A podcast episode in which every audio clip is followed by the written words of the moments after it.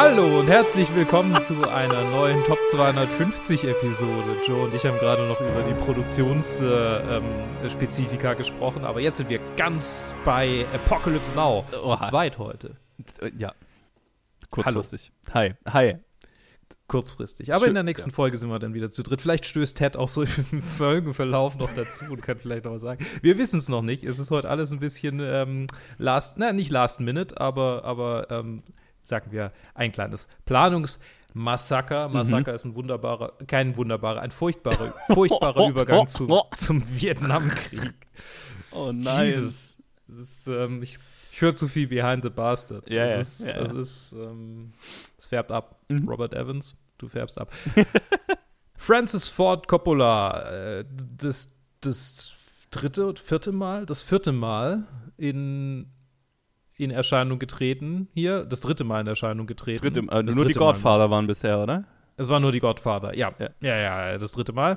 Äh, mit seinem Vietnamkriegsfilm, der eine sehr, sehr abenteuerliche Produktion hinter sich Holy hat. Also werden wir shit. später ganz viel erzählen. Mhm. Aber zuerst mal sage ich euch, wer alles mitgespielt hat. Martin Sheen, Marlon Brando, Robert Duvall, Frederick Forrest, Sam Bottoms, Lawrence Fishburne, Albert Hall und Harrison Ford und Dennis Hopper und noch viele mehr. Das sind so ist die, die am auch, auch heute noch sehr bekannt sind alle. Mhm. Ne? Also, Mhm. also vor allem, dass Harrison Ford da einfach als Babyface irgendwie im Hintergrund ist.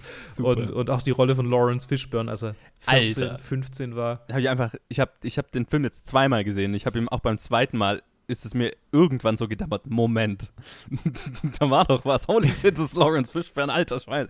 Es sieht so anders aus. Und ein Film mit ganz vielen verschiedenen Versionen. Da, darüber Oh, ja. können wir vielleicht als allererstes sprechen. Ähm, ich habe vor Jahren die Original-Kinofassung angeschaut. Mhm. Und jetzt habe ich mir den Final Cut angeschaut, weil es den auf Amazon Prime gratis gibt. Ich habe den Film vor einem Jahr oder zwei das erste Mal gesehen und zwar im Kino, als der Final Cut im Kino lief. Äh, da hat äh, mein, mein Lieblingskino in München den gezeigt und so richtig mit äh, äh, Introduction von Francis Ford Coppola und, und dem ganzen Drum und Dran. Hm. Das war also die erste Version. Der Final Cut war die erste Version, die ich jemals gesehen habe. Und ich hatte aber schon die Blu-ray im Regal stehen und da ist sowohl Theatrical Cut als auch Redux drauf. Und ich habe Ah. mich jetzt quasi dazu entschieden, den Theatrical Cut anzuschauen. Und irgendwann schaue ich mir vielleicht noch Redux an, weil das ist ja die längste Version und so nach allem, was ich gehört habe, auch die schlechteste, wenn man, also Mhm. alle sind natürlich nicht schlecht, aber ähm, die, die, das ist wohl die Version, der man auch die Länge dann unangenehm anmerkt. Und so im Vergleich muss ich sagen, dass ich den Final Cut von den zwei am besten fand. Ich weiß jetzt nicht, wie es dir ging, wo du den aktu am aktuellsten natürlich gesehen hast. Ja, also ich finde, der, der hat gar keine Längen für mich gehabt. Mhm. Aber ähm, ich bin total in diesem Film aufgegangen dieses Mal. Das erste Mal in der Kinofassung bin ich tatsächlich gar nicht so sehr in dem aufgegangen, was vielleicht auch der Tatsache geschuldet sein könnte, dass ich zu der Zeit ähm, während dem Film gucken Pokémon gespielt habe. Ich meine, das, das ist ein Problem. Ja. Ich meine, Turnier-Pokémon breeden, das, da muss man, braucht man nicht so Brainpower dafür. Das kann Mhm. man ziemlich als Automatismus machen. Da muss man Mhm. ganz viele Eier ausbrüten. Das ist einfach nur links und rechts. Egal. ähm, Aber es gibt fairerweise. noch eine längere Version, als es, Ja. bevor, ich, bevor ich was über den Inhalt dieses Filmes sage, ähm, es gibt noch mal eine Version. Ähm, eine Bootleg-Version. Was? Die Work, die Workprint-Version, die als Video-Bootleg von irgendjemandem geleakt wurde und seither halt in, in der Welt herumgeistert und die ist 289 Minuten lang. Ja. Ich meine, das ist ein Workprint von Francis Ford. Coppola. das ist halt. Ja. Das ist, das ist wie. Okay. Ich muss mich hier kurz ein, auf ein Podest stellen. Das ist, äh, weil das ist so, das ist sowas, was, was im modernen Filmjournalismus so eine richtige Unart ist, äh, quasi zu, zu reporten bei jedem fucking Film, der rauskommt. Uh, der erste Schnitt war drei Stunden lang und äh, also quasi eine Stunde länger als das, was wir im Kino gesehen haben. Und dann hast du unweigerlich eine ganze Menge an Leuten, die sagen, an- äh, la Release the Snyder Cut, oh, ich will sehen, was uns alles vorenthalten wurde, ohne dass irgendjemand kapiert, dass die erste Version von einem Film immer zu lang ist und unsauber ist, wo halt einfach alles reingeballert wird und dann ist es wie, wie so ein Bildhauer. Skulptur, machst du erstmal eine grobe Skulptur und dann meißelst du mhm. die fein. Und die, die sind nie gut, diese Workprints. Die sind nie fucking gut. Die sind zu lang, die sind klobig, die sind nicht ausgearbeitet. Und das kann man nicht als fertigen Film bezeichnen die, die Ride of the Valkyrie-Szene zum Beispiel ist über 30 Minuten lang. Natürlich ist sie das. Natürlich Und ist die, sie das. Die Playboy Bunnies Performance ist wohl irgendwie 20 Minuten lang. Ja. Also, und es gibt zwei, aber die gibt es in Redux hier wohl auch. Ähm, zwei, also eine zweite Playboy Bunny-Szene. Äh, äh, right, davon habe ich nur gelesen, ja. Ja, davon habe ich auch gelesen. Aber jetzt, bevor wir hier ganz in Detaildiskussionen einsteigen, würde ich mal noch kurz sagen, ja. worum es in diesem Film eigentlich geht. Den Vietnamkrieg. So. ähm, ich meine, Francis Ford Coppola hat selber gesagt, das ist kein Film über Vietnam. Dieser ja, Film ist äh, Vietnam. Ist Vietnam.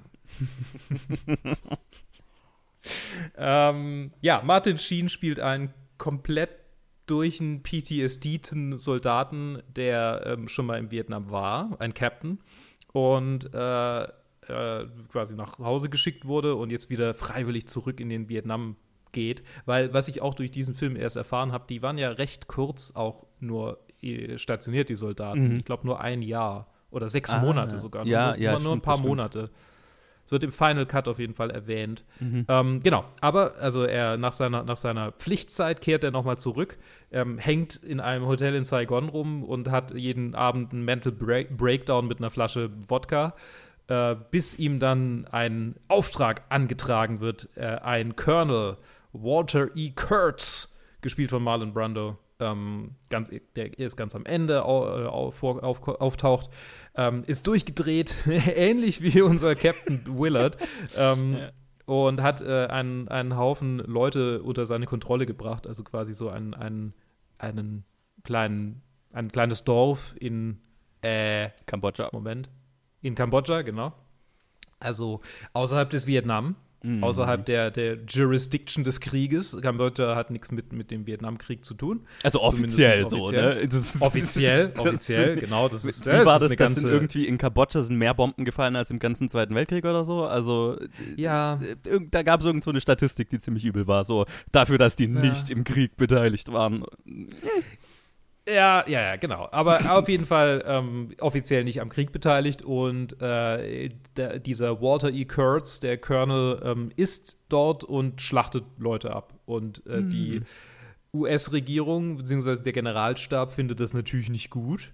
Und die schicken dann unseren äh, Protagonisten dorthin, auf einer geheimen Mission, um den Colonel als, als Spec-Op-Soldat äh, auszuschalten. Und der Weg dorthin ist äh, gemeinsam mit einer Truppe von äh, äh, Patroull, Patroull, Patrouillieroffizieren, äh, und nicht Offizieren, Patrouilliersoldaten, äh, nämlich äh, die, die, Moment, jetzt muss ich gucken, Frederick, Frederick Forrest, äh, Sam Bottoms, Lawrence Fishburne und Albert Hall spielen, die, mhm. spielen diese Charaktere. Ähm, so eine kleine Ragtag-Gruppe von ja, sehr unterschiedlichen, interessanten Charakteren, die alle auf ihre eigene Art und Weise vom Vietnam gezeichnet sind. Und ja. mit diesen fünf, mit diesem, mit diesem Fünfergespann der Five-Platz quasi, ja. äh, ähm, durchqueren wir, durchqueren wir äh, die, den, den Fluss, den sie entlangfahren. Und äh, von einer Station zur anderen wird das Ganze immer verschwitzter, immer heißer, immer absurder, immer furchtbarer, immer kriegerischer und immer wahnsinniger, bis wir am Ende auf Colonel Walter E. Kurtz treffen, der eine, eine Kolonie von, von Wahnsinn um sich versammelt hat. Ähm, die noch verbleibenden äh, zwei äh, drei einfängt, äh, einen töten lässt ähm, und dann sind nur noch zwei übrig, der, der am meisten durch ist und natürlich Martin Sheen. Mhm. und ähm, Martin Sheen äh, äh, richtet am Ende den, den Colonel, was dieser irgendwie auch so ein bisschen wollte, weil er ziemlich krank ist äh, und schnappt sich seinen Kumpan und fährt in den Sonnenuntergang. Ja. Das ist so ganz grob die Story. Bisschen arg auserzählt, aber, aber es war mir jetzt wichtig, weil es ist nee. so ein recht langer Film und dem muss man ja auch gerecht werden. Absolut. Und ja, eben nach, je nach Fassung sind, sind halt quasi mehr Stationen dabei oder nicht. Und ich meine, einzelne Genau. Stationen dann noch vielleicht ein bisschen ausgearbeiteter und so, aber dieses Episodenhafte ist quasi, was die Länge ausmacht, größtenteils. Wenn ja, und so was, äh, zwei Jahre was voneinander dich- entfernt die zwei Cuts vergleiche. So. was für dich die Länge ausmacht. Also so, Also, äh, wo nee, da, da wo halt, nee, nee, nee, nee, nee, äh, wo halt Dinge dazugekommen sind. Also es sind quasi mehr Stationen im, in der, im Final Okay, Cut. okay, Und okay. die einzelnen Stationen sind halt vielleicht noch so ein bisschen mehr ausgeweitet oder bla, aber Mhm. hauptsächlich sind es mehr Stationen. Und da ist tatsächlich Ja, weil auch. ich finde, die, Ja. die Stationen machen das kurzweilig für mich eigentlich. Ja. Total, total. Und tatsächlich ging es mir im Theatrical Cut so, also Mai, das kann jetzt natürlich von äußeren Umständen und so weiter beeinflusst sein, aber ich fand den Final Cut kurzweiliger als den Theatrical Cut. Also es ging Mhm. jetzt nicht nur dir so, weil du Pokémon nebenher gespielt hast, sondern das, das ging auch mir so. Natürlich zwei Jahre voneinander entfernt und natürlich ein großer Faktor, dass ich den Final Cut im Kino gesehen habe. Einfach, einfach, also das ist natürlich ein ganz anderes Erleben und halt, also die, diese Bilder und die Musik und das Sounddesign auf einer großen Leinwand mit einem krassen Soundsystem zu sehen, ist natürlich ist kein Vergleich. So ist klar, dass das auch noch mehr, mehr drin behält, aber es war eine schlüssigere Throughline, ein schl schlüssigerer roter Faden für mich, weil was mir zum Beispiel beim, bei, bei, der, bei der Kinoversion jetzt aufgefallen ist, es kommt ja äh, dieser Moment, wo sie dieses Fischerboot quasi ausmerzen und da kommt, da kriegen sie diesen Hund, diesen Hundewelpen, ne? Und Mhm. in der Kinoversion ist der einfach plötzlich irgendwann da, weil diese Massaker-Szene gibt's nicht. Den, den haben die Ach, irgendwann Mensch. einfach dabei und ich habe mich tatsächlich, ich habe in, ich habe in der während dem Film so gedacht, hä, ich erinnere mich, die haben diesen Hund irgendwo her, habe ich jetzt gerade kurz nicht aufgepasst, wo kommt dieser Kackhund jetzt her? Und dann habe ich halt hinterher, da können wir dann, reden wir dann später drüber, haben wir ja beide noch diese Doku ähm, über die, das, äh, die Entstehung dieses Films geschaut und da kam dann diese Szene nochmal vor, wo wurde über diese Szene geredet und ich habe mir so gedacht, holy shit, die war nicht in der Version drin. Also entweder ich habe wirklich zehn Minuten gepennt oder, aber ich glaube, diese Szene war einfach nicht Ich drin und Schlecht vorstellen kann, ehrlich gesagt. ja, also ich also tatsächlich, ich, ich habe den relativ spät angeschaut und gegen Ende war ich dann schon ein bisschen müde. Ähm, vor allem wird er ja sehr elegisch dann am Ende und so äh, stark philosophisch. Da habe ich mir dann tatsächlich irgendwann gedacht, ah, ja, okay, okay, come on. Aber ähm, weiß ich jetzt nicht, ob das meiner Müdigkeit, äh, meiner Müdigkeit geschuldet war oder weil ich es halt schon mal gesehen hatte. Und was mir auch aufgefallen ist, wir sind sehr viel schneller bei Kurtz. Äh, also wir sind dann irgendwann sehr plötzlich bei ihm. Und ich habe tatsächlich, was mir, in, was mir nämlich aus der, aus der Final Cut-Version sehr hängen geblieben ist, was ich sehr mochte in der Szene, die in der in der Kinoversion gar nicht drin ist, ist diese Plantagenszene mit den, mit den französischen Plantagenbesitzern. Weil die fand ich total stark vom, vom Kommentar her und von, von also ne, auch so ein bisschen Hintergrund zum Krieg und so, ne? Zum, zum Kolonialisierungs-Mindset, so, also das Genau. habe ich sehr vermisst in der Kinoversion. Die hat was von diesen Kolonial, Kolonial- kolonialismuskritischen Short Stories, die wir damals im Englisch-Abi äh, lesen mussten. Ja. Ja. Ja, Wobei, die waren total. auch nicht alle kritisch. Ich glaube, da könnte man in Retrospektive vielleicht noch mal ein bisschen. Kann man sich auch kritisch reden, wenn man will, so. ne? ja, ob die, ja, ob die damals so geschrieben waren. Ja, aber ähm, nee, äh, finde ich, find ich alle wichtig. Äh, also das, das, dieses Massaker, das, das erklären sie ja auch in der. Also wir haben beide, genau, das, du hast ja ange, angesprochen, es gibt eine Doku über die, die Entstehung Ja. dieses Filmes, die wir beide angeschaut haben. Ted, falls er dazu kommt, hat sie auch angeguckt. Äh, Und ich du- glaube tatsächlich, dass, dass, dass Ted, deswegen, also eigentlich schade, dass, dass, dass es nicht schafft, weil er hat, glaube ich, Redux gesehen. Jetzt. Ach Mensch, Ja, ja, wir hätten quasi alle drei natürlich- Versionen vertreten gehabt. Vielleicht, Ja. hoffentlich schafft das noch. was, Aber, was, ähm, was hätte sein können? Ja, ja, ja, ja. ja. Jetzt ähm, reden wir aber nicht mehr drüber, was dieser Podcast hätte sein können, sondern äh, ähm, erschaffen, was dieser Podcast ist. Jawohl. Ähm, starke Szenen, starke Szenen. Ich fange an mit meiner, ähm, ich meine, es ist ziemlich, ziemlich easy zu sagen, dass die Ride of the Valkyrie-Szene und alles danach ähm, äh, eine der stärksten Szenen des Filmes ist. Ja. Einfach weil die so wahnsinnig ikonisch ist, mit den ganzen Zitaten von Kilgore, mit irgendwie I love the smell of napalm in the morning. Und, und Charlie, äh, don't die- surf. Genau, genau. So, die, die, das ganze Zeug, das ist, das ist halt eine, eine wahnsinnig, wahnsinnig coole Szene. Und das finde ich, und, und das ist auch die einzige Szene mit ein bisschen Humor in der, im Final Cut zumindest. Ja. Ich meine, ich weiß es, nicht, im, im, es, es, hat ja alles so ein bisschen Absurdität. Also es gibt schon immer mal so ja. Stellen, die. Aber äh, es ist oft so, dass du nicht weißt, bis, soll, ist, soll ich lachen oder ist, oder ist es mhm. einfach nur. Ja, stimmt. Das mit dem Tiger Wahnsinn. zum Beispiel auch. Ja, ja, ja, genau. Ja. Ja. Ähm, Aber genau ja. hier, der, da, da ist ein Charakter, der ist einfach nur ein, ein eine Karikatur auf, auf, auf alles, was, was das Militär verkörpert. so, so es ist Homoerotik drin, mhm. es ist irgendwie so auch so eine, so eine ziemliche ähm, äh, äh, also so, so, ja, wir, wir gehen da hin und wir befreien die alle. Alle befreien bedeutet halt ein Dorf dem Erdboden gleich machen. Und ja. ähm, und dieses generelle Jog-Gehabe mit, ah, ich ziehe mir das Shirt aus und ah, gehe im Cowboy-Hut über, über die, und, und er, ist, er ist so durch, dass neben ihm die Granaten explodieren, er bleibt einfach stehen und Das ist das Geilste. Mal. Ja, wo einfach ja. alle äh, hinter ihm äh, haut, sch, sch, schlägt so ein Mörser, so eine Mörsergranate ein und alles duckt ja. sich weg und er bleibt einfach sitzen, wartet kurz den Lärm ab und redet weiter. und ja. Robert ist Robert Duvall, ne? Nicht, dass ich hier Bullshit erzähle, aber. Ist ähm, Robert Robert Duvall, ja. oh mein Gott, er spielt das so unglaublich gut. Und drüber nachzudenken, wie das gedreht sein muss. Also, ne, einfach, also das ist, das ist, glaube ich, so bei allen Szenen, also bei diesem Film generell und natürlich in Kombination mit dieser Doku, aber auch, aber, aber ganz besonders bei dieser Szene, habe ich die ganze Zeit mir gedacht, was, wie muss es gewesen sein, an diesem Set zu sein? Und mhm. da, weil, weil es gibt ja keine Visual Effects. Also gab es schon so, so vereinzelt, äh, hätte es gegeben, aber die haben es ja alles echt gemacht. Also da ist ja kein, keine Miniaturen drin, die sie in die Luft jagen oder so. Nee, die haben es halt, das ist echt. Die haben fucking vom, äh, was war es, vom philippinischen Militär? Mhm. Das haben sie, genau, in den Philippinen haben sie es gedreht, ja. Ich meine, kann man dann auch noch erwähnen, ne, dass sie einfach mit mhm. der, der philippinischen Diktatur zusammengearbeitet haben. Mit dem Marcos-Regime.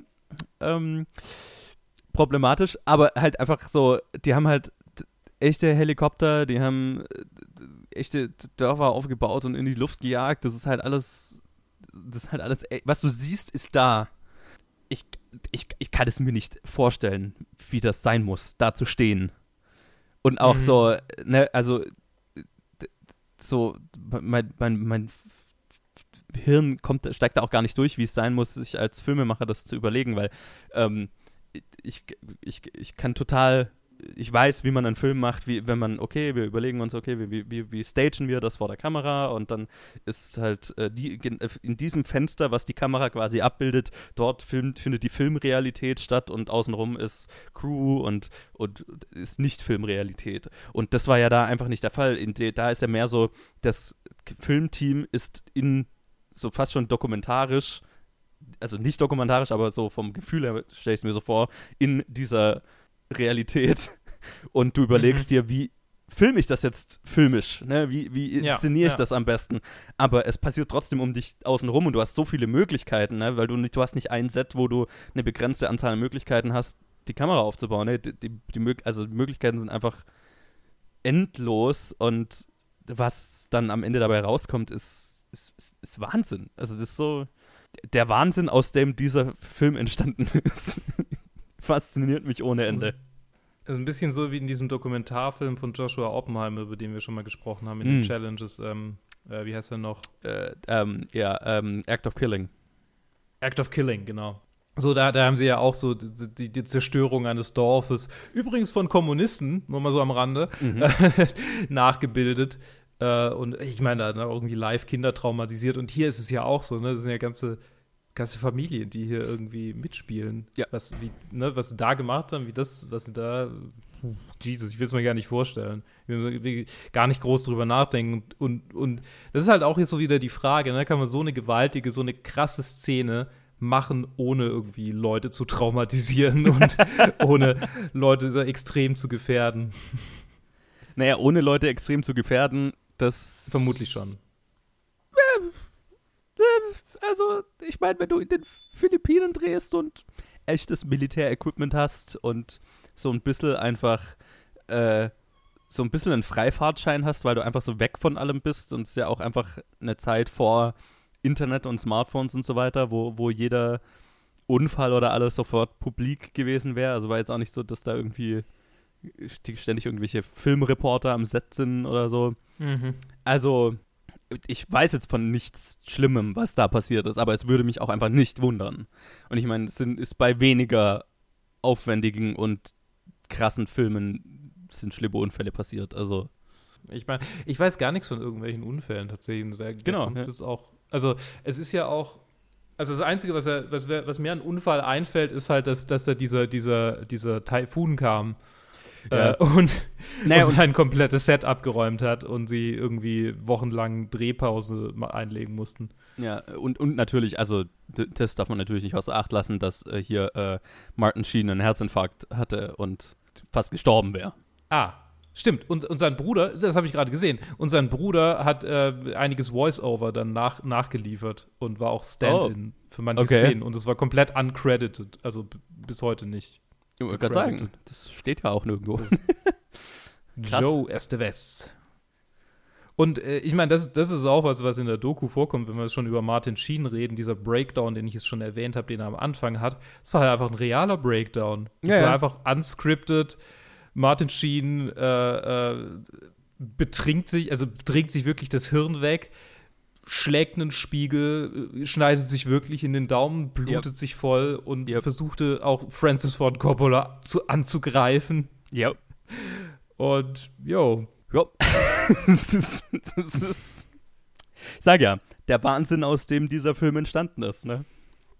Ja. Es, äh, es, war ja auch irgendwie Teil der, der Methode so ein bisschen, also es wird ja auch in der Doku so ein bisschen angesprochen, dass Coppola den Leuten immer gesagt hat, okay, ihr müsst diesen Wahnsinn an euch ranlassen, den Wahnsinn von Vietnam. Ihr müsst den spüren, ihr müsst den leben. Ihr, ihr, ne? Und es war ja wohl so. Also mhm. Martin Sheen war das auf jeden Fall so. Ist geil, ne? Da ja, kann, man, kann man jetzt wieder die Frage stellen, ne? wie viel für die Kunst und bla wenn es eine Epoche für dieses, also ich meine, es gibt viele Epochen, aber wenn es eine, wenn es eine Zehn-Jahres-Periode gibt für dieses, der, der, der quasi das verkörpert, äh, was er darstellt, dann sind es die 70er, finde ich. Also, weil, weil das ist so, so, da ist es halt noch so, ja, wenn du keine, wenn du, wenn du, wenn du, wenn du nicht tonnenweise Drogen konsumierst und dir jeden Abend das Hirn wegsäust, dann bist du ja auch nicht wirklich im Showbusiness. So. So, so, so stelle ich mir die 70er Jahre vor. So, wenn, du, wenn du nicht zehn Linien Koks ziehst, bevor, ja. du, bevor du dich auf einen Regiestuhl setzt, was machst du dann eigentlich noch hier? Ja, ich meine, äh, fand ich auch sehr lustig, dass die Schauspieler da in der, in der Doku ganz äh, relativ offen drüber reden. Naja, okay, ich war in der Szene, war ich auf Speed und äh, ja. ne, also wir waren eh den, den, den, eigentlich den ganzen Dreh bekifft und so, also es war ja, war ja schon, es Wenn man schon eh schon offen. in den Philippinen ist, was soll man dann machen? Was soll man dann machen, frage ich. Ganz ehrlich, also was, was machst du, wenn du nicht gerade drehst? Und ja. Film ist ja ist schon, wenn es nicht so eine Produktion ist, unglaublich langweilig dabei zu sein. Vor allem, also wenn du nicht in irgendeiner Führungsposition bist, dann hast du den Stress deines Lebens. Für alle anderen ist es einfach tagelanges, stundenlanges Rumsitzen und Warten auf, auf, auf fünf Minuten Action. Und mhm. es ist ja, ist ja eh so, du brauchst ja eh irgendeinen Zeitvertreib und äh, kein Wunder etablieren sich dann in, in so einem Business dann Drogen und so weiter, weil die Leute halt, da hockst du irgendwie sechs, sieben Stunden irgendwo rum und hast nichts zu tun. Was machst du da? Da gab es halt noch keine Smartphones. Die Droge der, der, der, Gegenwart. ja, genau. Um, vielleicht vielleicht hat die dazu geführt, dass es ein bisschen abgenommen hat. Jetzt zockst du halt ja, im Trailer und zockst Playstation und äh, keine Ahnung. Ich meine, werden die gleichen Hirnregionen aktiviert. ähm, wenn, wo wir es schon von Ethik haben, mhm. äh, die American Humane Association hat diesem Film ein Unacceptable Rating gegeben weil jo. ein Büffel geschlachtet wurde für diesen Film. Also jo. geschlachtet ist ritualistisch der, der Nacken Tipp, aufgespaltet. Es ist ein Bild, das, das, ich, das, das, mich nicht das ich nicht loswerde, auf jeden Fall. Ja, tatsächlich. Ich, yeah. ich habe ich hab Faces of Death halt mal angeguckt und da, ich meine, da werden so viele Tiere getötet, das ist dann mhm. irgendwann mal so. Ja, ja okay. es ist jetzt auch nicht so, dass es, keine Ahnung, das noch nie gesehen hätte oder so, aber es ist so, Ich meine, es wird auch zehnmal wiederholt. Also in der, in der, im Final Cut auf jeden Fall sieht man irgendwie, so während er, während er dann Marlon Brando killt, wird es ja, ja immer wieder ja, so genau. eingeblendet genau. und dann noch in Zeitlupe, wie dann diese, diese, diese Macheten da. Oh Gott, ey. Ja, ja, es das ist dann irgendwann schon wieder. Und ja, also es ist halt, ich finde, das ist auch hier so auf, eine, auf einem echt sehr schmalen Grad so, weil, weil ich, ich bin natürlich so voll auf der Linie, okay, ein Tier für einen Film töten ist eigentlich nicht, nie in keiner Weise akzeptabel.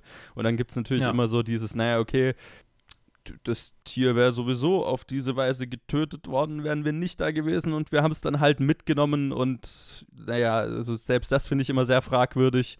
Ja, und dann, ich meine, hier hast du es dann noch okay, das ist irgendwie Teil dieser Kultur, die wir da ja auch irgendwie abbilden, aber irgendwie ja auch für unseren Film hinbiegen. So. Also, ne, wir, wir haben uns ja entschieden, dass die das jetzt machen. So, mhm. auch wenn die das jetzt vielleicht gar nicht machen würden, die machen dann ähn schon ähnliche Sachen, ne? sieht man ja auch in der Doku. Ähm, die haben schon so, so Festivals, wo Tiere rituell geschlachtet werden, aber es ist halt so.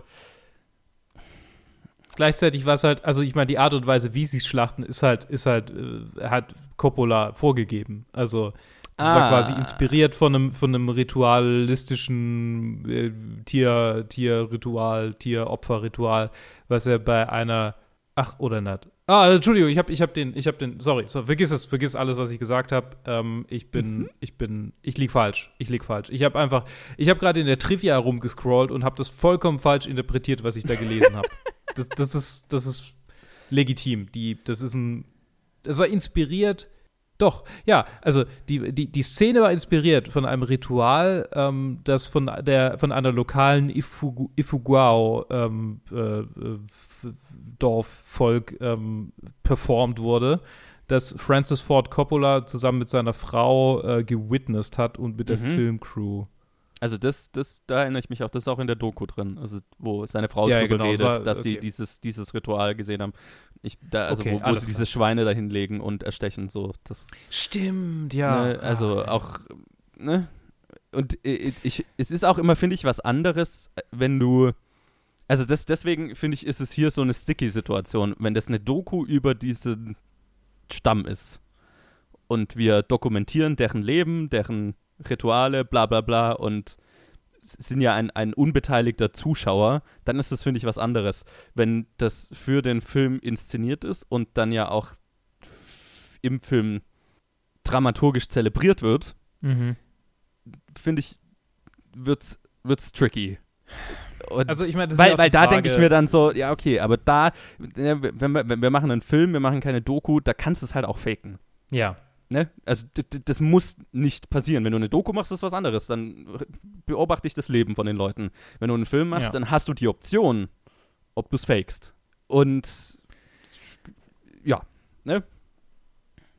Bra brauchst du dann halt eigentlich theoretisch nicht. Und ich meine, da, das ist jetzt dann eine sehr ein sehr schmaler Grad, wo wahrscheinlich viele Leute, also sehr viele unterschiedliche ähm, Grenzen, wo Leu äh, viele Leute eine unterschiedliche einen unterschiedlichen Punkt haben, wo eine Grenze überschritten wird. Und ich glaube, hier, mhm. also bei mir ist es schon so, da wird eine Grenze überschritten. Ich kann es sehen, aber ja. Also, ja, ich bin, ich weiß nicht. Es ist halt so die Frage, ich, ich habe innerlich, ich, ich habe innerlich, sehe ich das so.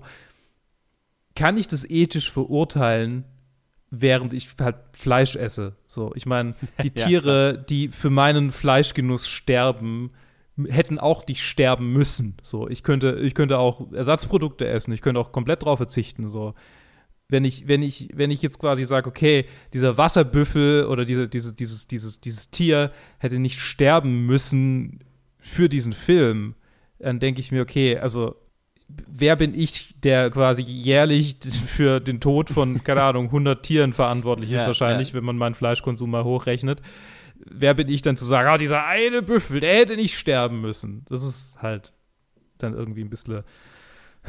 Ja. Nee, total. Deswegen, also da bin, deswegen bin ich da auch sehr ambivalent, was das angeht, aus genau dem gleichen Grund.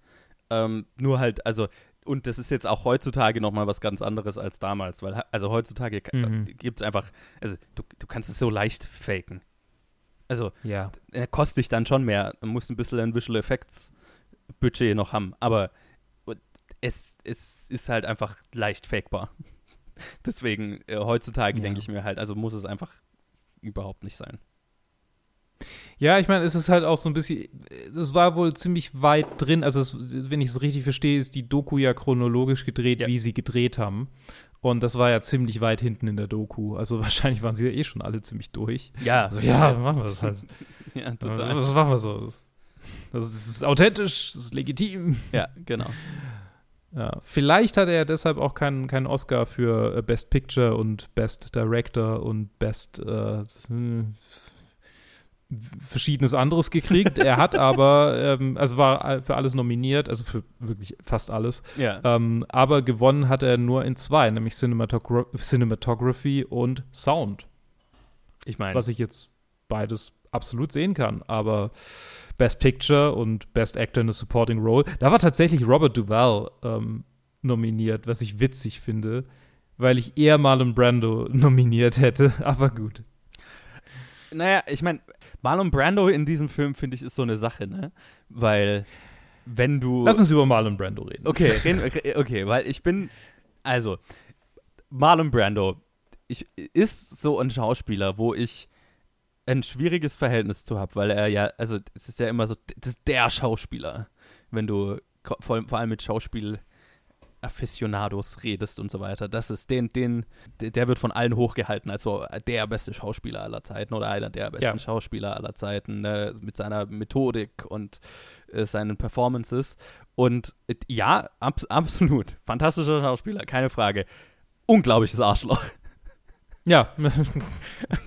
und, und vor allem halt einfach so viele Geschichten, wo er halt einfach einen Dreck auf die Rolle gibt, die er spielt. Wo's, also, wie halt, hier. Wie hier teilweise. Und halt, der kommt ans Set, hat nicht die äh, hat nicht das Training gemacht, das von ihm verlangt wurde, so um, um, um die Statur zu kriegen, die, die eigentlich die er für den Film haben sollte, was halt einfach mhm. ist ein Vertragsbruch, kann man jetzt drüber reden, ne? Schauspielbild in Filmen, bla bla bla, Body Image, whatever. Er hat zugesagt, er trainiert, dass er halt aussieht wie ein Soldat und das hat er halt nicht gemacht. Also schon mal hier so und hat einfach eine Million Dollar in, im Voraus bezahlt gekriegt. Die hätte er halt auch behalten, selbst wenn sie ihn dafür rausgekickt hätten, so. Ne? Und kommt ans mhm. Set und er ist notorisch dafür, dass er seinen Text nicht lernt. Und dass man bei ihm überall äh, äh, kleine äh, äh, Hinweise, also halt sein, sein Text im Set verstecken muss. Also ich glaube auch bei den Godfather-Filmen war das so. Und dann war in einer Schublade irgendwie ein Teil von seinem Text drin und in irgendeiner Wand hing der andere Teil. Quasi immer da, wo sein Charakter gerade hinschaut, hingen seine Lines. Und hier, hier glaube ich auch so, ich war, oder war es nicht hier, wo er sogar ein Earpiece dann drin hatte, wo man ihm seinen Text vorgesagt hat. Mhm. Und ja. er hat ihn dann einfach quasi interpretiert in dem Moment. Er wird, hat, kriegt eine Line vorgesagt und dann wiederholt er sie so, wie, wie er es gerade für richtig hält. Und außerdem kommt er ans Set irgendwie Monate in den Prozess rein, wo eh schon alle am Ende sind. Das Ding ist über Budget, über Budget, über, äh, äh, äh, über den Zeitplan raus und kommt dann ans Set mhm. und fängt an, einfach alles zu hinterfragen. Auf Kosten der Produktion. Kann seine Lines nicht hat nicht trainiert und kommt ans Set und fängt an, das Ganze über den Haufen werfen zu wollen. Und es ist halt so, Alter, wer zur Hölle denkst du, dass du bist? So. Und ja. Und, und, ja, natürlich, im, am, im Endeffekt, es ist eine markante Performance in dem Film. Und es ist krass. Ganz viel daraus, ne, auch wie er inszeniert ist, dass er die ganze Zeit im Schatten ist, dass er so geheimnisvoll gehalten ja, das ist. Das, das absolut liegt, Kameraarbeit. Genau, ja. es, liegt, es liegt halt, und, und es liegt vor allem daran, dass er, dass er nicht, nicht das macht, was man von ihm will. also müssen wir ihn verstecken, weil er nicht so aussieht, wie wir wollen, dass er aussieht. Außerdem müssen wir irgendwie verstecken, dass er seine Lines nicht kann. Deswegen sieht man auch seinen Mund nie, weil dann kannst du es ja einfach faken. So, ja. ne? Völlig Und, richtig. Nee, ja, ähm, also ich nehme alles der, zurück. Das ganze Gewicht seiner Performance ist halt dem geschuldet, dass er es nicht performt hat. So die Marlon Brando Performance, äh, äh, der Marlon Brando Performance Sieg ist ja eigentlich an die richtigen Leute gegangen. Von daher äh, ist es fast so. Sound und Kamera. Absolut, nee, habe ich auch gedacht. Also ich, ich meine, ich habe das ja alles, ich habe das auch alles gelesen Und dann dachte ich mir auch, ja, das ist ja eigentlich so accidental genius irgendwie, weil mhm. sie, weil sie quasi so beschränkt arbeiten mussten, wurde es plötzlich viel besser, als es vielleicht sonst gewesen wäre. Ja, das weiß man, also in dem Fall weiß man es jetzt nicht, ne? In so einem Fall wie ja, äh, der weiße Hai, okay, klar, natürlich ist es besser, weil du das Ding nicht siehst. Hier, es ist so esoterisch und so abstrakt, wie es ist, weil Marlon Brando seinen Job nicht gemacht hat. Ja. Könnte auch gut sein, wenn es nicht so esoterisch und abstrakt ist. Ich weiß es nicht. Ja. Ne? Also hier würde ich mich gar nicht so weit rauslehnen und sagen, okay, also es ist super, wie es ist.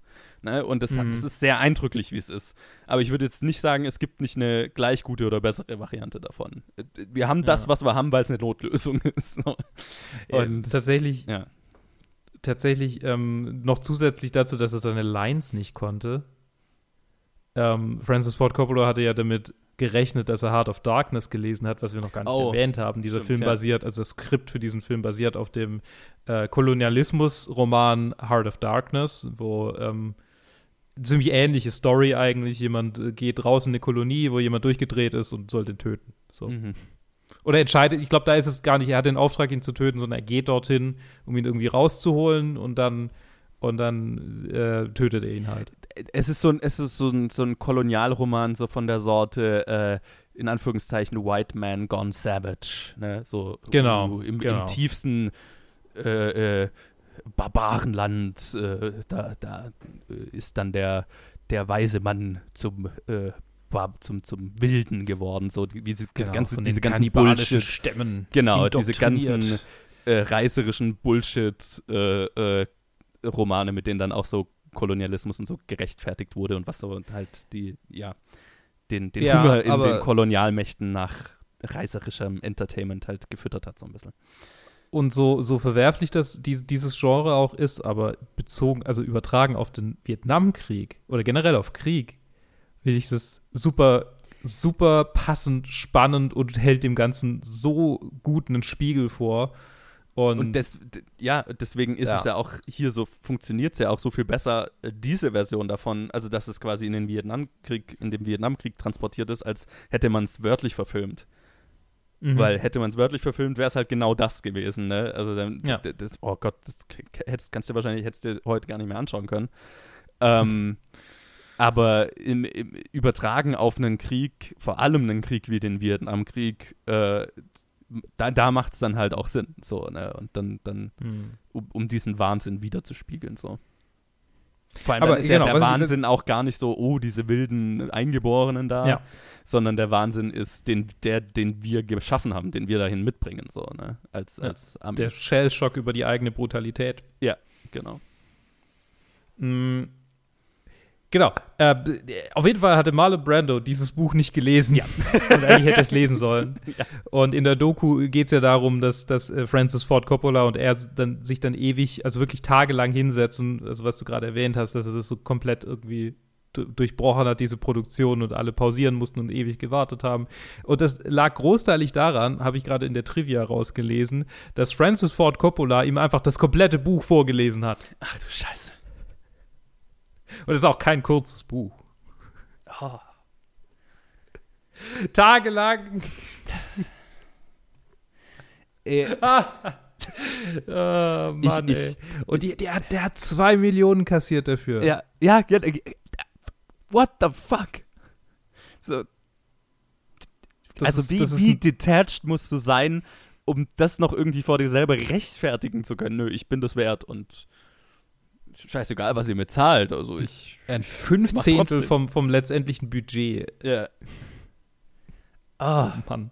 Ist ja irgendwie dasselbe gewesen bei, bei Superman, wo er, wo er quasi Supermans Vater spielt. Ne? Auch einfach einen Dreck ja. auf die Produktion gegeben hat, aber halt der Name ist, den sie für den Film wollten, weil sie den damit vermarkten konnten. Das wusste er halt. Also hat er sich halt benommen wie ein Arsch, seine Lines nicht gekonnt und hat trotzdem sein exorbitantes Geld kassiert. Also, wie du, wie du das als Regisseur irgendwie mitmachst, ohne einfach aus, ich, ich weiß nicht, ich, keine Ahnung. Entweder, also Francis Ford Coppola äh, hat ja schon einen Schuss, also was, also ist ja in diesem Abschnitt der Produktion ja auch schon, äh, äh, mit dem Wahnsinn so ein bisschen eins geworden, sagt, äh, beschreibt mhm. er ja so auch so ein bisschen selber so. Also, keine Ahnung, war es ja halt nur ein, ein, ein weiteres ein weiterer Teil des, des gesamten Wahnsinns. Vielleicht äh, hat es mhm. das leichter gemacht oder so. Ich weiß ja nicht, aber wie du da nicht. Ja. Also, ja. Boah, ich, ich will ich durchdrehen. Mein, ja, ja. Es, äh, Francis Ford Coppola hat ja wohl auch mehrfach Suizid angedroht mhm. während des Drehs äh, des Filmes. Francis Ford Coppola war ein interessantes Directed By tatsächlich, weil der so eine Up-and-Down-Karriere hat und so halt so, so ein Fall ist, wo man immer. Ich meine, wir hatten es auch bei Hitchcock, oder ich weiß, nee, es kommt ja dann erst versetzt wieder raus. Also wir werden es bei Hitchcock noch davon haben, so in dem Moment, wo er die größtmögliche kreative Freiheit hat, dann sind die Filme plötzlich gar nicht mehr so gut. Ähm, mhm. Coppola ist ja so ein ganz extremes Beispiel davon. Ne? Irgendwie immer auf der Suche nach, nach der größten Freiheit, nach den wenigsten Leuten, die ihm sagen, was er zu tun hat. Und die besten Filme macht er unter den übelsten Bedingungen. Ja. Also, äh, ja. Aber es wird nicht das nächste Directed By sein, aber so generell fände ich das auf dieser Ebene einen faszinierenden Fall. Durchaus. Ich, ich gucke mir gerade die Filmografie an. Da ist viel dabei, was ich noch nie gehört habe. Jo, genau. Er, er, fällt einfach irgendwann komplett. Nicht nur irgendwann, am, Ende, am Anfang und am Ende, würde ich ja. sagen. Ja, er ist so richtiger Bruch in der Karriere. Und ich meine, der hat bis vor kurzem hat er noch Filme gemacht, von denen nie irgendjemand was gehört hat. Mit, mit namenhaften Leuten. Vision. Ja. Twixt und Coming sowas, of, ne? Da ist nicht, bei, bei, bei Distant Vision ist nicht mal, die, es gibt nicht mal Cover Art auf IMDb. Das sind äh. einfach nur Bilder von der Produktion. What the fuck? Ja. Äh, es ist auch mehr so eine Doku. Okay, what, ah, whatever. Okay. Whatever. Ja, stimmt. Dokus hat ähm, er auch immer gemacht, ja. Ja, interessant. Aber können wir, können wir vielleicht irgendwann mal so ein bisschen einstreuen? äh, ja. Ich glaube, ich weiß schon, was unser nächstes Directed By ist, aber irgendwann äh, werden wir, denke ich. Ah, okay. Ich meine, das ist ja deine Entscheidung. Das ist ja. ja, da, ja, ja. Aber Coppola würde mich reizen, okay. so. so privat jetzt? Oder? Okay. ähm, Kein Kommentar. Er ist schon, er ist schon ein ziemlicher Bear. Also, das ist. Ja, ja. Jesus Christ, hat der Mann viele Haare. ist eh so, wenn du, wenn du damals, also es gibt ja diese, diese ganze Clique an Regisseuren aus der Zeit, so Coppola, George ja, Lucas, Steven Spielberg. George Lucas ist auch einfach so, so ein Ewok. Die schauen sich halt alle gleich aus und du siehst sofort, okay, in welchem Jahrzehnt die äh, äh, ihre, ihre anfängliche Hochphase hatten, äh, so in den 70ern halt einfach, weil ja. Also Sehr dicke Bärte. Als, ja, ja, die sehen alle aus, als wären sie gerade irgendwie aus einer Wollfabrik gekommen. ja, auf dem Weg dahin, sie haben ja den Bart alle noch. Ich musste bei der Doku so laut loslachen, als George Lucas das erste Mal gesprochen hat, weil ich habe schon ewig kein George Lucas Interview mehr gehört und ich gucke ja wahnsinnig viel Red Letter Media und die machen sich halt sehr gern über ihn und seinen Sprachduktus lustig. Und, und das ist eigentlich nur noch, das, ich bin so konditioniert darauf, seine Stimme witzig zu finden, dass ich automatisch witzig finde, was er sagt. Völlig egal, was er sagt. Ich habe ich hab lustigerweise dann gerade äh, so äh, George Lucas' seine zwei ersten Filme gerade geschaut gar nicht mal ah. unbedingt äh, im, im, Zusammenspiel hiermit, aber hat sich so ergeben.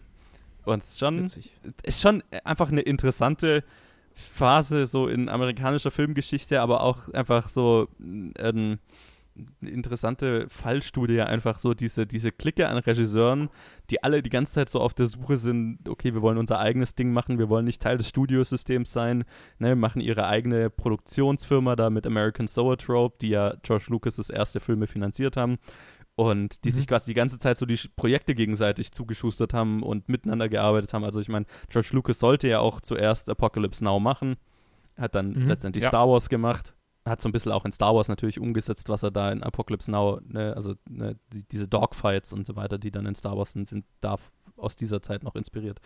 Ähm, ja. Und es ist schon faszinierend, das auch so zu verfolgen, so, ne, was deren alle Erstlingswerke sind und wie die alle an ihren Filmen gegenseitig ge geholfen und gearbeitet haben. Ähm, und was, was das für einen gigantischen Einfluss auf die, also auf die folgende, darauf folgende Filmgeschichte hatte ne, diese kleine Clique an Leuten. Es, es manchmal ist es halt so ein bisschen Lightning in a Bottle. Ja. Ne? Einfach einmal und dann und dann, dann läuft's. Ja. So. Aber ja, also ja, das, das, es, es, fühlt sich so ein bisschen an, auch wenn man diese Behind, also nicht Behind the Scenes, aber diese Szenen hat von, von der Party ähm, in Francis Ford Coppolas Haus. was ich auch super sympathisch finde, wo seine Frau einfach sagt: so, ja, komm, schmeiß dein ganzes Geld für diesen Film raus, weil dann sind wir das Haus los und dann habe ich weniger Stress mit deinen blöden Partys, mit deinen dummen Freunden. Ja, das fand ich auch sehr da geil. Da haben so richtig die Beziehungsprobleme so zwischen den Zeilen durchgehört. So, ja, und halt auch tatsächlich einfach, okay, okay, die haben schon Spaß an, an, an dem Geld, das da irgendwie rumkommt dabei, aber der, das war jetzt nicht der Grund. Also schon auch ein Grund, warum sie es mhm. gemacht haben. Sagen sie ja auch. So, ja, wir wollten reich und berühmt werden, so, aber hatten ja sowohl George Lucas als auch Coppola hatten ja kein Problem, dann das ganz, die, die gesamte eigene Kohle wieder aufs Spiel zu setzen, nur um ähm, dann so die eigene Freiheit und das eigene Projekt wieder, wieder äh, zu fördern damit, so, ne? Und mhm. da, da habe ich Respekt vor. Es ist ja nicht immer die schlauste Entscheidung. Ja. Und ne, also äh, gerade im Fall von Coppola gibt es ja dann später in der Karriere eben diesen, diesen Moment, wo, wo er tatsächlich einfach alles verliert dran. Ich meine, hier hat er ja schon wahnsinnig viel aufs Spiel gesetzt. Das können ja. wir vielleicht mal kurz erwähnen. Er hat ja. nämlich sieben Millionen Dollar seines 1970er 7 Millionen Dollar, also ja. quasi 30 Millionen Dollar wahrscheinlich in heutigem Geld. 20. Wahrscheinlich. Sowas, ja. Mhm. Ähm, hat er, hat er äh, eingesetzt und äh, er hat auch äh, irgendwas war, er hat einen Deal mit, mit, äh, mit einer Produktionsfirma äh, oder mit dem Distributor, genau. Er hat mit dem, genau, mit dem, mit dem Distributor äh, hat, er, hat er quasi, da hat er gesagt, dass er, dass er mit so und so viel noch, noch äh, einspringen muss, wenn der Film nicht über einer gewissen Marge einspielt. Ja. Was auch, also das unvorstellbar. Hochriskant. Hochriskant. das ist, das ist absurd. Das ist ja. echt absurd. Er ist da wirklich aber alles, alles so draufgesetzt und hier hat es ja funktioniert. Also ich meine, ja. das, das wird sich so, das wird sich sehr gelohnt haben. ja. so. Ich meine, die Firma gibt es ja auch noch. Die hatten, die hatte, die hatte, mit der hatte dann schon mal irgendwo alles verloren, wo er, wie, wie hieß der Film?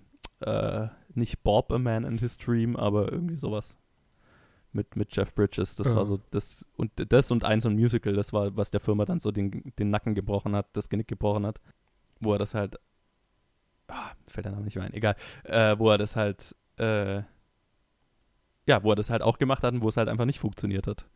Und mhm. die, die, die Firma gibt es heute noch, glaube ich, hauptsächlich äh, äh, seine, seine Tochter, also äh, Sofia Coppola, leitet es, glaube ich, mit, mit mhm. Geschwistern oder so. Und ihre Filme werden von denen noch produziert. Aber ja, das, das hatte schon alles seine Höhen und Tiefen. So wie dieser Film. ich hatte gerade eine Höhe beziehungsweise eine Tiefe, aber jetzt, jetzt finde ich sie gerade nicht mehr. Ich habe ich hab gerade was gedacht und dann habe ich es vergessen, verdammt. ähm, genau, Tucker, The Man and His Dream. Sorry. Ah, okay. Ja, das ist, das ja, ist, jetzt fällt es mir wieder ein. Keine besondere Höhe, weder eine besondere Höhe noch eine besondere Tiefe, aber witziger kleiner Fun-Fact. Harrison Ford spielt ja in diesem Film mit. Mhm. Fünf Sekunden lang. Ähm, und diese kleine Rolle, die er da spielt, durfte er selbst benennen. Und zuvor hatte er hatte Harrison Ford in American Graffiti mitgespielt. Den habe ich gerade erst angeschaut, genau. Ja, und ähm, weil er den, äh, den Regisseur von American Graffiti so cool fand, ähm, mit dem er dann vielleicht später noch zusammengearbeitet hat, ich weiß nicht mehr genau, was die dann noch gemacht hm. haben, aber da war noch irgendwas. Auf jeden Fall hat er, hat er seiner Rolle dann den Namen G. Lucas gegeben, ha. der Schleimer. Ha. Ha. Ekelhaft. Ganz, ganz ekelhaft. Ah, schön. Meine, Wenn er das nicht gemacht hätte, wäre er nicht Han Solo geworden. Ja, genau. so, ist er, so ist er da aufgefallen. Ah, ja. Das ist gut.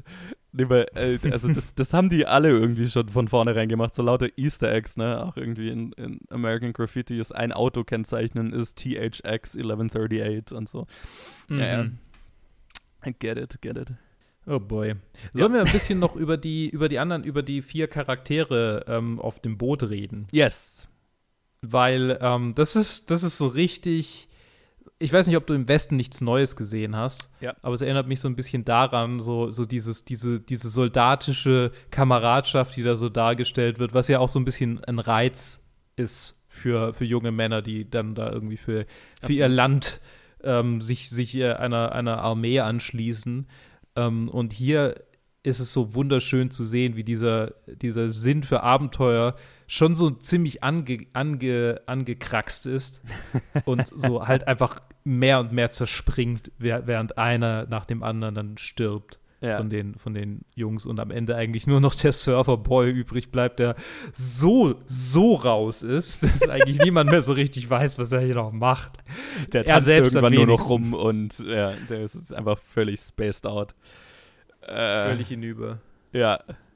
Ist, ist, eine, ist eine coole Truppe, also auch lauter Leute, die so in Erinnerung bleiben, ne? Und äh, Chef ja. ist irgendwie so der, der mir am meisten in Erinnerung bleibt, weil er so, vielleicht wegen des Schnurrbarts, aber auch weil er so, ich meine, Chief Phillips ist so, ist so, so mega stoisch und, ja. und clean ist, ist halt ne, ein Junge. ja. Und, und Lance irgendwie auch. Ja, genau, und, genau, das sind so die zwei Killies. Äh, genau, und, und Chef ist irgendwie so der einzig normale Dude einfach. Einfach, einfach ein Typ ja, der halt einfach Koch werden wollte und halt genau, so, in diesem Krieg gelandet ist. So. Ja, wollte nur Koch werden, Mann.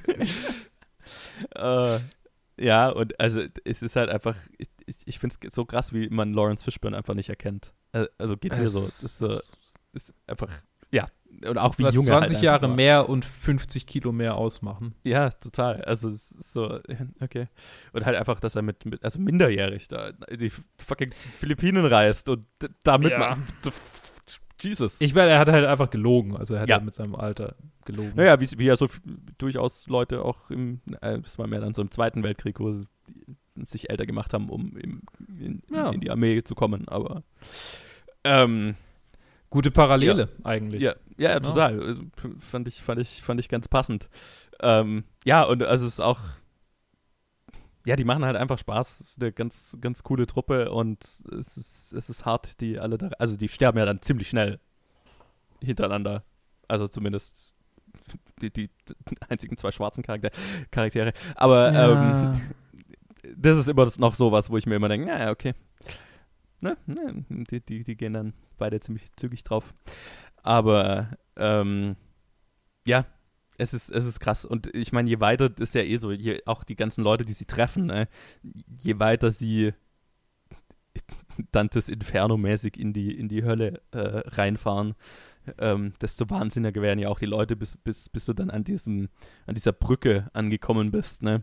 So, mhm.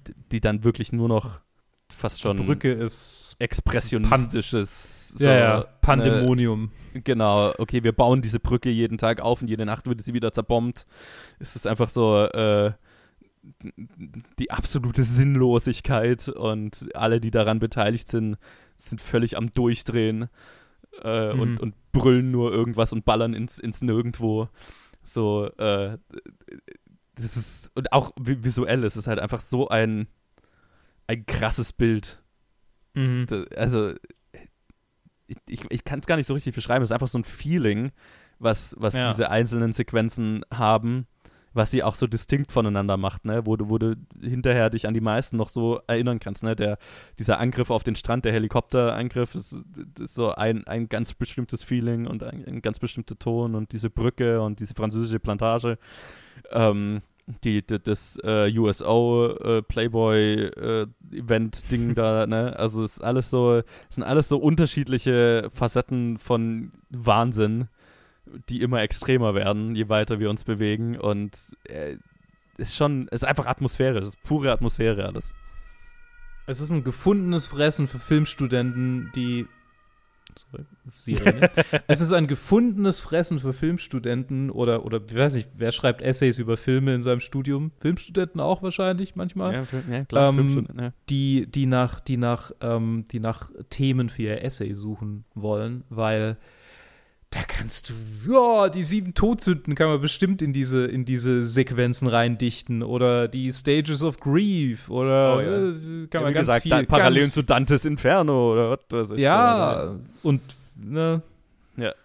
Ich habe gerade auch gedacht, so, das ist im Prinzip so ein bisschen, was der Haus der Jack-Bild versucht hat, aber halt viel plumper. ja, ist richtig.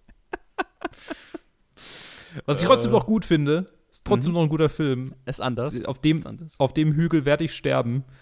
Wahrscheinlich, früher oder später. Aber ich bleib da oben. Okay. Ist nicht, ist nicht, Ja. äh, ist kein schlechter Film auf jeden Fall, ja. Aber ja. Ja. Apropos kein schlechter Film. Wo hast du diesen denn eingeordnet? Oder hast du noch, hast du noch was über Apoca äh, Apocalypse? Ich meine, können. können wir gleich bei der Zusammenfassung vielleicht noch ähm, Ja, ja, ein ja. kleines Fazit. Ich, ich fand es tatsächlich schwer, den einzuordnen. Weil so, Ja? ne, nachdem ich ihn geschaut habe, so, war so gleich mein, oh, Top 10, Top 10, Top 10. Und, Mhm. aber, äh, naja, dann fängst du halt an, also ging mir so, den da hin und her zu schieben und dann fand, ja. Ich, I'm ich kinda fand's- obvious. Okay. Wo hast du ihn? Naja, unterbreche ich dich gerade. Ich dachte, du Nee. musst gerade noch hin und her schieben. Nee, ich, ich, ich glaube, ich behalte ihn jetzt erstmal da, wo er ist, aber Okay, dann bitte. Ist er gerade denn? ist er auf Platz 28. Wow, Äh, krass. ja. Okay. Hint- hinter, ja, hinter Good and Bad and the Ugly und For the Dark Knight. Ah. Ja, nee, kann ist- ich sehen. Ich meine, ja, ich verstehe das schon. Da habe ich tatsächlich Matrix. Ja, wo, wo hast du denn Apocalypse Now? Ist das so wie Matrix bei mir?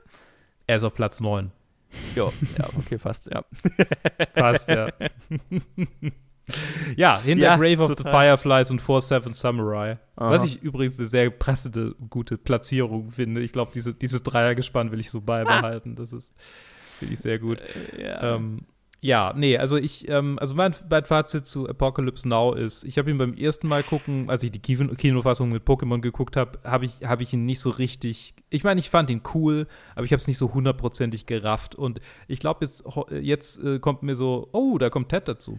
ja, ähm, jetzt kommt passend, mir- passend. Kommt mir heute so ähm, einfach mit dem Final Cut und so habe ich einfach die, das Gefühl, der, der ist es. So, der Mhm. ist einfach einer der Kriegsfilme. Und ich habe tatsächlich, äh, für jemanden, der behauptet, dass er Kriegsfilme eigentlich nicht so sehr mag, habe ich ganz schön viele Kriegsfilme ziemlich weit oben in dieser Liste. Und es kommen noch andere dazu. Aber ähm, der ist einfach so der, der, ich meine, wir werden noch den ähm, Kil Kilmov, Klimov-Film angucken. Den, den, äh, oh Gott, ich weiß gerade nicht, wie er heißt. Come, Come and See, den werden wir noch angucken. Mhm. Ähm, der, äh, danke, Ted hat mir gerade hat mir gerade den Arsch gerettet.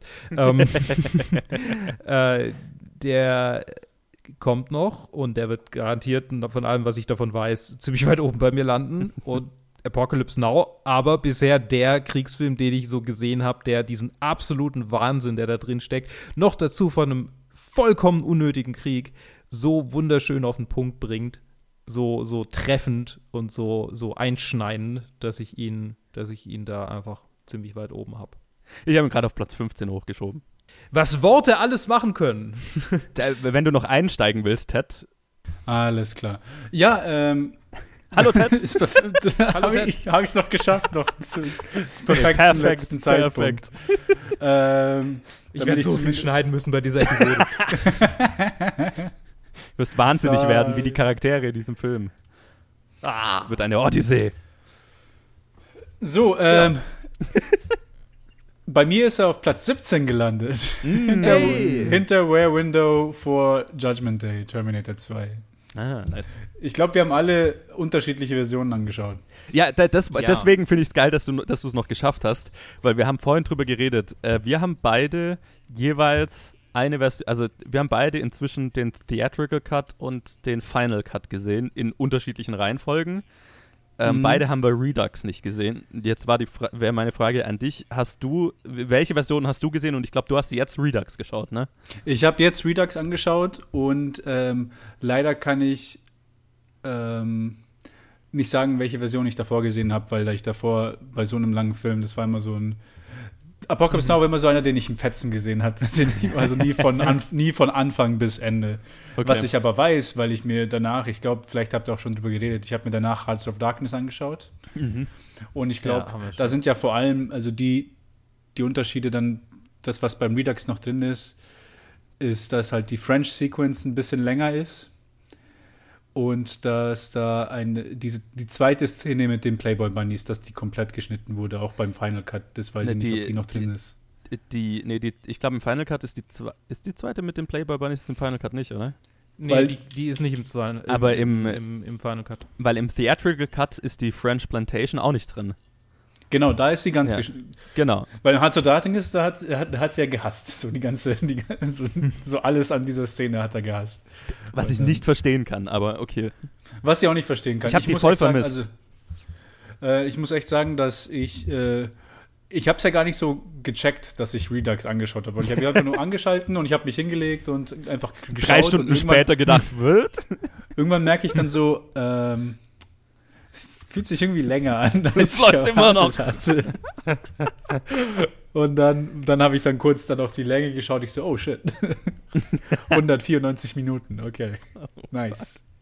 Oh boy. Ja. Und, aber ich muss echt sagen, äh, habe ich überhaupt nicht, also außer dass es dass mir halt so einfach nur komischerweise aufgefallen ist. Also, ah, okay, es ist länger als gedacht, aber mhm. die Länge, es hat sich nicht gezogen. Also selbst also die French Sequence nicht, die anderen ganzen Szenen, die auch dann nicht im Viertel Kant oder im Final Kant gelandet sind, auch nicht für mich. Ich finde, dieser Film fließt total auf eine ganz ähm, interessante Weise, weil du halt im Prinzip, du bist halt so, es ist eher so, so ein Film, der so ein State of Mind halt zeigt. Das ist nicht mhm. wirklich so eine Narrative, die jetzt irgendwie oder Plot extrem wichtig ist, sondern einfach nur so, wie halt einfach nur jeder durchgedreht ist hier ja. von auf allen mhm. Seiten.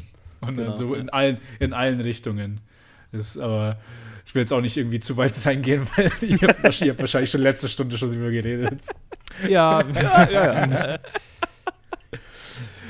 nee, aber es okay, doch, aber, äh, aber ja. Ist, ich, weil ich glaube cool, tatsächlich, ähm, äh, sorry, nur noch kurz, also ich glaube, wenn ich mich, wenn ja. ich es richtig verstanden habe, ist quasi die, der Final Cut Redux, aber halt noch ein bisschen gestreamliner. So quasi alles, was dann ja, genau. irgendwie so. gefühlte Längen angeblich in Redux sind, sind halt quasi im Final Cut raus. Ich bin auch ganz froh, dass der Final Cut die erste war, die ich gesehen habe. So, weil, also ich fand ihn, jetzt wo ich dann den Theatrical Cut jetzt hierfür angeschaut habe, fand ich den Final Cut deutlich besser. Hm. Nee, ja, kann ich, kann ich mir vorstellen. Also ich, ich bei mir kann es sogar sein, dass ich den, dass es der Fatal Cut ist, den ich nie gesehen habe, sondern immer nur irgendeine von den beiden, immer den Redux im Fetzen. Right. Aber wenn man den Fetzen sieht, dann weißt du es ja sowieso nicht. Aber ich weiß, dass die French Plantation Scene mir bekannt vorkam, deswegen habe ich den 100% gesehen. Und zwar nicht der Fatal Cut. Ja. Ähm, mhm.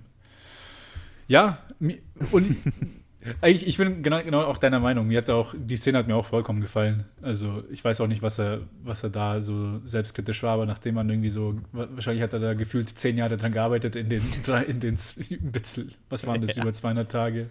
Ja. Dann, dann fühlt sich halt alles nur scheiße an.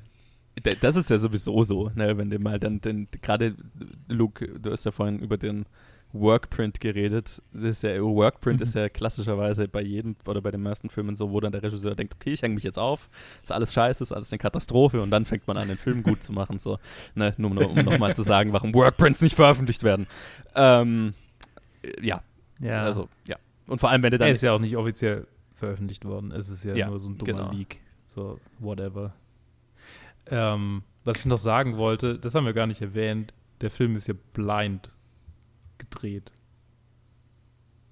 Wie? Es gab keine es gab keine Möglichkeit, in den Philippinen Film zu entwickeln zu dieser Zeit. Oh. Das heißt, das oh. ganze Zeug, das ganze Material musste in die USA verschifft right. werden und quasi, sie haben halt einfach gedreht und gedreht und dann ist er in die USA und konnte sich überhaupt erst mal anschauen, was ja. er da gedreht hat.